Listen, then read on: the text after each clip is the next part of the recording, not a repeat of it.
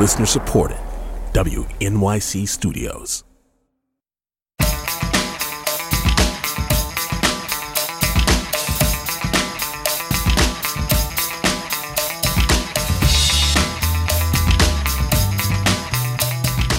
This is all of it on WNYC. I'm Allison Stewart. In a recent Vulture article, TV critic Kathryn Van Arendonk writes, quote, This was a good year in TV. It was also a bad year in TV.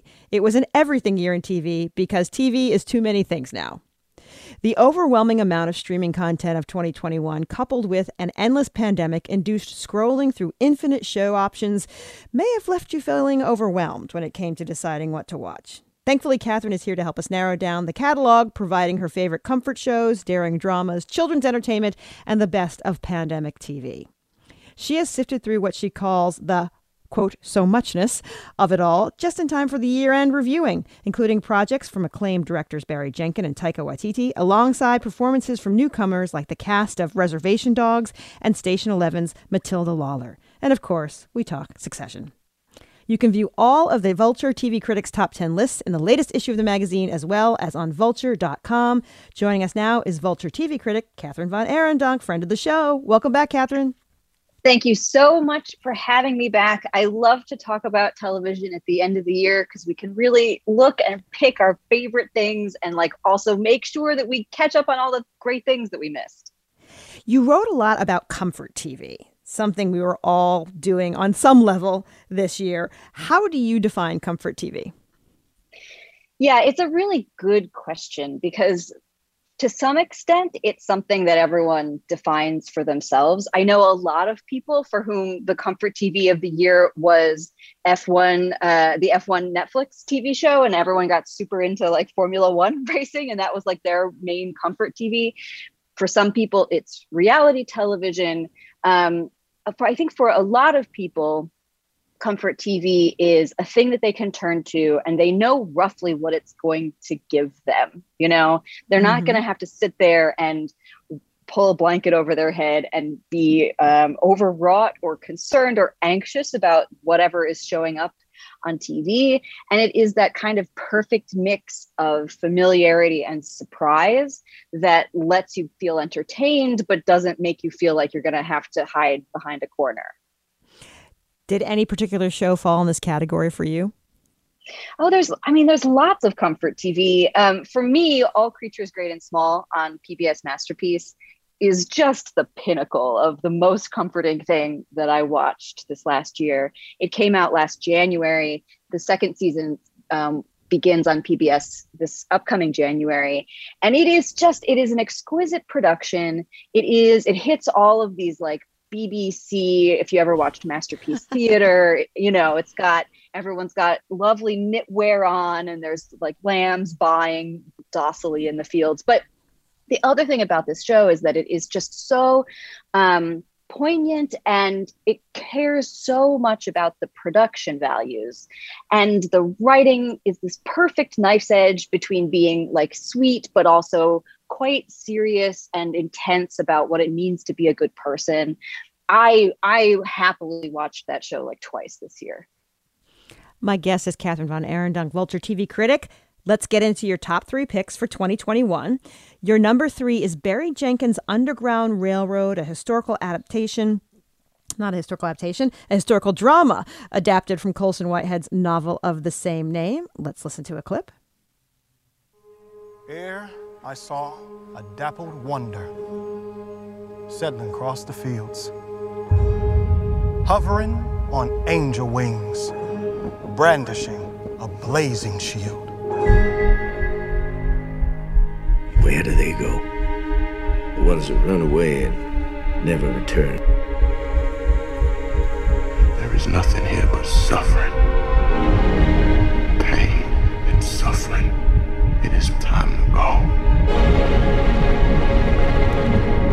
Girl in that bulletin is wanted for the murder of a child. Man lost my mom. Then me.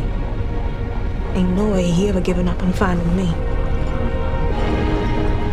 There's anger in you. It'll fuel you, yes, but what's the worst kind of fuel? The worst kind. Our of When he believes his cause to be just.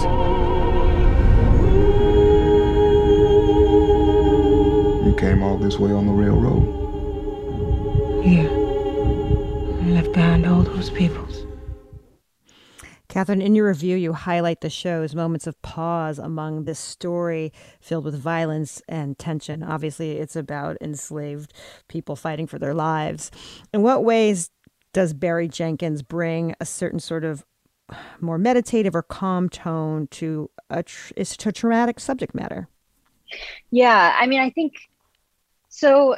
Part of it is what he inherits from the structure of Whitehead's novel. You know, you have this story of this young woman who is trying to escape slavery, and it is episodic. She goes through these these flights into new places, pauses there for a while, often sometimes settles into a life and then has to flee again. And so, unlike um, a more simplistic slave narrative where somebody is running and you get these scenes of, of flight and then freedom, it, it really builds in this um, run and stop, run and stop motion, and that's both really interesting from a from a storytelling standpoint because you are forced to think about you know freedom and then it being snatched away over and over again but it also means that the show resists that kind of simplistic um, you know there's a hero and there's a villain and things mm-hmm. work out or they don't at the end. And so part of what you get are these moments where because of those pauses the characters can actually be people can actually be characters in these lives before they have to flee again.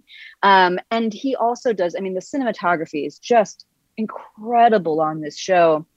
And it tends to linger on people's faces in ways that makes you look at them as something just beyond the like oh it's the enslaved person and they are running you know? You are mm-hmm. really forced to reckon with them as as people. I think it's just an extraordinary piece of television. You know, we had this conversation in our show meeting, and I've heard it from other people in the industry that people were a little frustrated with the way the release of this was handled because yeah. it kind of came and went. And it seemed yeah. like a series that deserved more, if not attention, at least consideration. Absolutely. I think, for one, um, it, it was a difficult series. I mean, it's not like they can't do it. It's not like uh, networks and streaming services have not figured out how to market content that people think of as being challenging, but it is challenging material to try to market. More importantly, um, it was all it all came out on a single day. And in a you know a couple years ago, we would have said, yeah, that's what streaming does. It all comes out on it. But we know now that so many places, including Amazon Prime, um, where Underground Railroad was released, has these other i mean they have other shows that come out weekly. Apple tv plus does weekly. And it is very difficult to believe that this is the kind of show that anyone really wants to sit down and like burned through in a weekend um, not because it's not fantastic but because it asks you to sit with it. It wants that from from its audience. And to just have it kind of come and go meant that people couldn't catch up. There was none of this kind of conversational buzz that could build over several weeks. And it it truly did this show a disservice because i think a lot of people have it on their like oh yeah i should probably watch that shouldn't i? But now it feels either the moment is past or it's already it's winter it's it's hard mm. again and nobody really wants to sit and watch something they think is going to hurt them but it is just an incredible piece of tv and I, I really recommend it that was Underground Railroad at number three on Kathryn Van Arendonk's list. She's Vulture's TV critic. Number two is Reservation Dogs. This was a big hit in our household. Follows four Indigenous teens living in rural Oklahoma. What makes this friend group so engaging? Wow. Well, okay. So the performances of these young actors are it, they're just incredibly just it, mesmerizing and funny and everything you want in performances of of teenagers i think because you can completely they they are young they are playful they are goofy and stupid and they make mistakes but they are also able to contain the show's really um, complex, really ambiguous feelings about being indigenous teenagers in Oklahoma. Uh, and their lives are full of all kinds of like stupid, goofy teen joy, but also real hardship and like unique experiences that are really unique to where they live and who they are. So the, this group of them, they can sort of ping off of each other. They have different personalities. They're friends by proximity, but also because their personalities sort of butt up against each other in interesting ways. And they're just a delight to spend time with. I think one of the other things Reservation Do- Dogs does, which is so smart, is that it starts with this group of the four of them um, Elora, Bear, Cheese, and Willie Jack are their names. And as the as the series goes it's a sort of half hour comedy format that we've become more familiar with where it's kind of a serious comedy. And as the series goes each of them gets their own focal episodes. So you can really spend time with who they are separately and it gives the dynamic of all four of them together so much more meaning. And they they just love each other and i love them. It's a great show well, let's listen to a clip of Bear Smallhill, played by D'Pharaoh Woon-A-Tai, speaking to the unknown warrior. This is from Reservation Dogs. Aho, young warrior. Looks as though you've tasted the white man's lead. It's only paintballs. I've had many brothers and sisters meet the same fate in my time. Are you crazy horse or sitting? No, no, no. I'm not one of those awesome guys. No, I'm more of your uh, I'm more of your unknown warrior. Yeah, you know my name?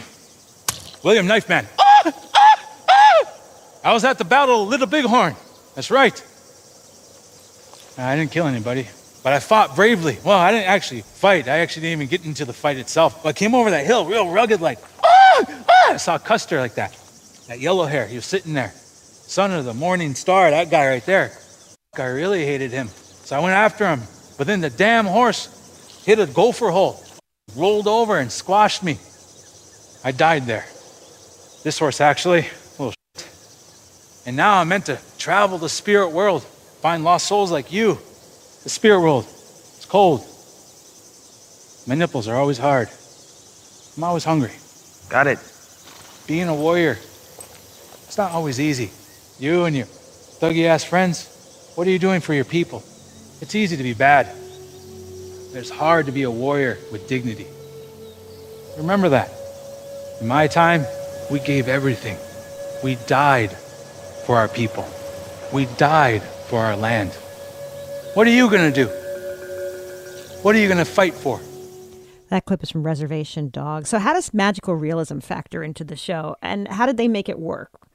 Right. So, um, that's a clip from the first episode. And what's happened is that there's a, a rival gang of teens um, uh, on this reservation, and they come after our main group with paintballs. And Bear gets hit with his paintball and sort of falls down in the ground, and then enters this dreamscape um, where he talks to this unknown warrior who's as you can hear very funny and it's a nice uh, it's a succinct representation of the show's sense of humor which is so funny but so dry and the unknown warrior sort of keeps returning to Bear whenever he has moments of pause. There's a scene later where he's in a clinic and he's there talking. There's a scene of him like peeing behind a dumpster and sees Bear there, like, oh, what are you doing? And it is a really fascinating way for the show to kind of touch on both um, indigenous mythology, but also a sort of broader American. Like, isn't that sort of what indigenous people in this country what what they were like? You know, this idea of the say spirit animal or whatever. But to take it and uh, own a kind of humor about it, but also take it so seriously. I mean, what that warrior is talking about is like, what are you doing with your life? Which is mm-hmm. absolutely mm-hmm. what Bear is asking himself, and it makes the show feel so um, centered in its own questions about what it's asking about sort of Americanness and and what these what possibilities these young kids have. That's Reservation Dogs from Native American filmmaker Sterling Harjo and director Taika Waititi. Your number one pick was Station 11, a post apocalyptic drama that takes a look at how civilization moves forward after a pandemic and, and recreates itself. Some pandemic shows have missed the mark this year. Some have seen like too much too soon. Some have seen some TV has seemed too frivolous too soon. Uh, you write that this should be a disaster, is how you put it, but it's not. Obviously, it's your number one show. How did they pull this off? Yeah, well, so the first thing is that they are working from incredible source material. Um, Station 11, the novel by Emily St. John Mandel, is a very different kind of pandemic story than the one that so many of us are used to, where it's, you know, the apocalypse comes in whatever shape it's going to be, this virus comes, everyone dies, and then it's just like brutal. You, you, like, I, mm-hmm. I think the image that they you think of is like a gross parking garage that's just all gray and there's like a puddle and then everyone's everyone's reflected in this puddle and that's kind of what um, bleak apocalypse tends to look like and so the first thing that makes this show work is that it was designed it was conceived and designed as a television show before covid happened. They shot two episodes of it in the winter of 2020 which meant that they were approaching it with a, you know without the kind of trauma that we all have but they were already thinking about how to make it a kind of post-apocalypse show that felt unfamiliar where it was about the role of art in our lives where it was about color and joy and the sense of nature returning and yes hardship and pain but also humans really connecting with each other on a level that technology has prevented. And so, because that was already the idea before COVID happened, a lot of what feels close to us now when we're watching Station 11 is a rhyme, but it is not a reference, right? Like they're not looking at COVID and saying, we're doing that. It is a sort of happenstance of what kinds of things they were already thinking about and what showed up in in the final product. I think one of the other things that makes it so successful is um, it is a show about artists. It is a show about a troupe of theater actors who do Shakespeare productions um, in the Great Lakes region. They're called the Traveling Symphony, and because that is the premise, and it's taking place 20 years later, not like two years later, not in this sort of immediate triggering trauma moment. It is already trying to process what has happened to the world and is so healing and lovely and warm and wonderful to watch for me now because it is not like holding up this mirror and saying look at how bad it is right now. It is in this place where it is saying what would it look like if we tried to imagine a world after this? I felt so much relief watching it it was so lovely to have something try to hold the pain but also try to transcend it somehow. And for those of you who are listening, we actually spoke to showrunner Patrick Somerville and Mackenzie Davis, who stars in Station 11, if you want to check out those conversations. I've been speaking with Kathryn Van Arendonk, Vulture TV critic, about her top picks of the year. So we went with the top three. I'm going to let you do dealer's choice.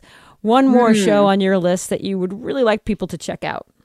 Ooh, ooh, ooh. Well, I'm going to assume you already know about Succession. You've probably heard about You on Netflix, a great season. I truly love this kids show on Netflix called City of Ghosts. And part of the reason I've been trying to yell about it is that I, it is one of those that I think has flown completely under the radar. I think even Netflix is not planning to make any more of it, which just makes me. So it is a is a gorgeous animated show about Los Angeles, and the premise is that it is sort of young, elementary aged kids who are ghost hunters, and you're like, yeah, okay, ghost hunters. But the deal is that they show up at places, regular places, laundromats and um, Chinese restaurants, and you know, music stores, where there are these low key hauntings. Somebody just keeps knocking a musical instrument off the shelf or something, a ghost. And the kids say hey ghost what's going on? And then the ghost says oh i i used to live in this building and i i always liked making music and i just i wish that they would bring back the 7 p.m rehearsal because that was one of my favorite kinds. And then they tell the current owner. And what it is is this children's show about the way urban landscapes change about gentrification, about um, the kinds of people who used to live where we live, what has taken over, how we can understand the past without being scared of it. The idea that the ghosts in our lives are not terrifying, but are instead people to continue to engage with, even though they're gone. And I, I watched it with my seven year old. She was like, "Wow, this is a great show," and I was like, "Yeah, it's really good." I mean, I was, it was so it was so moving to watch, and I um, even though there are only six episodes, I, I cannot recommend it highly enough, particularly if you have sort of older elementary aged children. Um, and I desperately hope the creator's name is Elizabeth Ito, and I'm so looking forward to whatever she does next. Well, we do have a clip from City of Ghosts for you since you named it as one of the ones to watch. Let's take a listen. This is from City of Ghosts. My name is Bagel. I'm from Venice. So, what's this interview for? It's for our club. We try to talk to every ghost we meet on the record. That's awesome. Very cool. So, what was it like growing up here? Skateboarding was a huge part of mine and my friends' identities growing up in Venice, skateboarding and surfing. Venice was the mecca back in the day. It was very chaotic, it was extremely volatile, and it was very fun. The people that I grew up with were artists in some way, whether they were photographers or people that drew or painted and or all of the above, you know, or wrote poetry or songs and played music we all very much were that way because of the freedom that we had. Definitely. It, it definitely plays a giant part. I mean, if you constrict someone, you're not going to get the best of that person. Totally. Gotta love a kid interviewing a ghost named Bagel. I see why you were hooked. oh, Kathryn so Van Arendonk is Vulture's TV critic. She's been sharing her best of list. Of course, you can read more on vulture.com. Kathryn, thank you so much. And thank you for joining us all year long. We look forward to talking to you in 2022. Thank you so much for having me. I so love being here.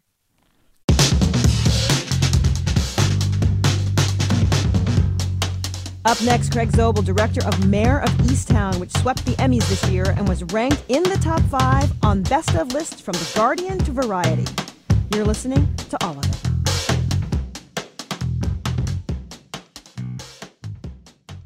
At Radiolab, we love nothing more than nerding out about science, neuroscience, chemistry. But but we do also like to get into other kinds of stories. Stories about policing or politics, country music, hockey, sex of bugs. Regardless of whether we're looking at science or not science, we bring a rigorous curiosity to get you the answers. And hopefully make you see the world anew. Radiolab, adventures on the edge of what we think we know. Wherever you get your podcasts.